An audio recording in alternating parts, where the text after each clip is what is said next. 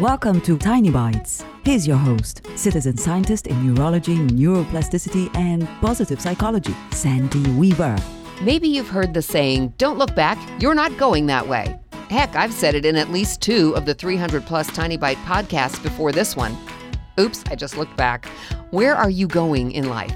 If you're like most people, you have a general or maybe very specific idea of where you'd like to be in two years or five years or 10 years. And not one of those goals includes finding a time machine and going backwards. Progress means to move forward or onward in space and time, and that's the direction you're going. So you can look back if you want to, but only to encourage those who are following you. Otherwise, don't look back because you're not going that way. Subscribe to the podcast and share it with your friends. And there's lots more at centerforworkplacehappiness.com. Here's to your well being, one tiny bite at a time.